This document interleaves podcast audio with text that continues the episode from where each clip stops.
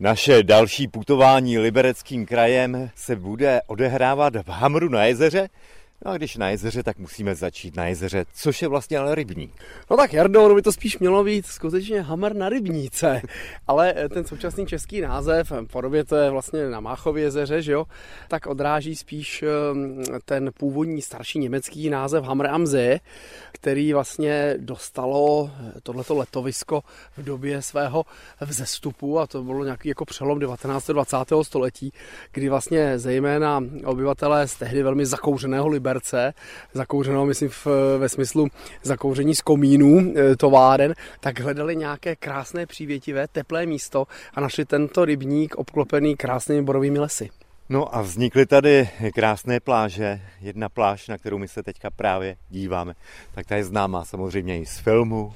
Jasně, anděl, dovolená s andělem, určitě. Byť teda samozřejmě ta zotavovna, která eh, v tom filmu hraje, tak eh, není odsaď, eh, to je někde jinde, ale ty záběry skutečně jsou zde typické. Kdo se na ten film podívá, tak pozná nepochybně tam nad jezerem je hrad Děvín, respektive zříceninu, tamhle vlevo Chrastenský vrch, musím říct, ta krajina je velmi malebná. A to je ještě potřeba říct, že to jezero je velmi staré.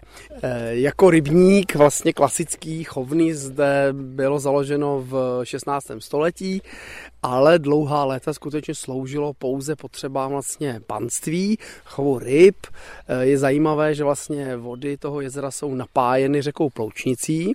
A co je docela kuriózní, e, skutečně e, ještě jeden takový jako určitý účel toho jezera, respektive rybníka, bylo to, že to mělo zadržovat vodu jednak pro Hamr, který zde vlastně fungoval v tom 16. století a zpracovával železnou rudu z blízkých eh, skal, byla těžena tam právě v okolí Děvína a eh, na starých mapách z 19. století vidíme, že po obou stranách té hráze byly výpusty, které navazovaly na pily, respektive poháněly pily eh, vody tohoto rybníka, takže ten účel byl skutečně prvotně hospodářský. A teprve sekundárně, zejména tedy na začátku 20. století a potom v dobách první republiky se z toho stalo oblíbené vrytní místo. No a když půjdeme ještě do novějších časů, časů socialismu, kdy se tady odehrávala těžba uranu, tak odsud zmizela voda.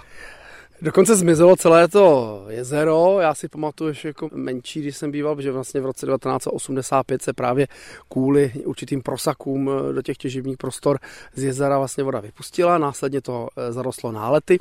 Eh, až v roce 93 tuším byly ty stromečky vyřezány a opět se zase vracela sem voda.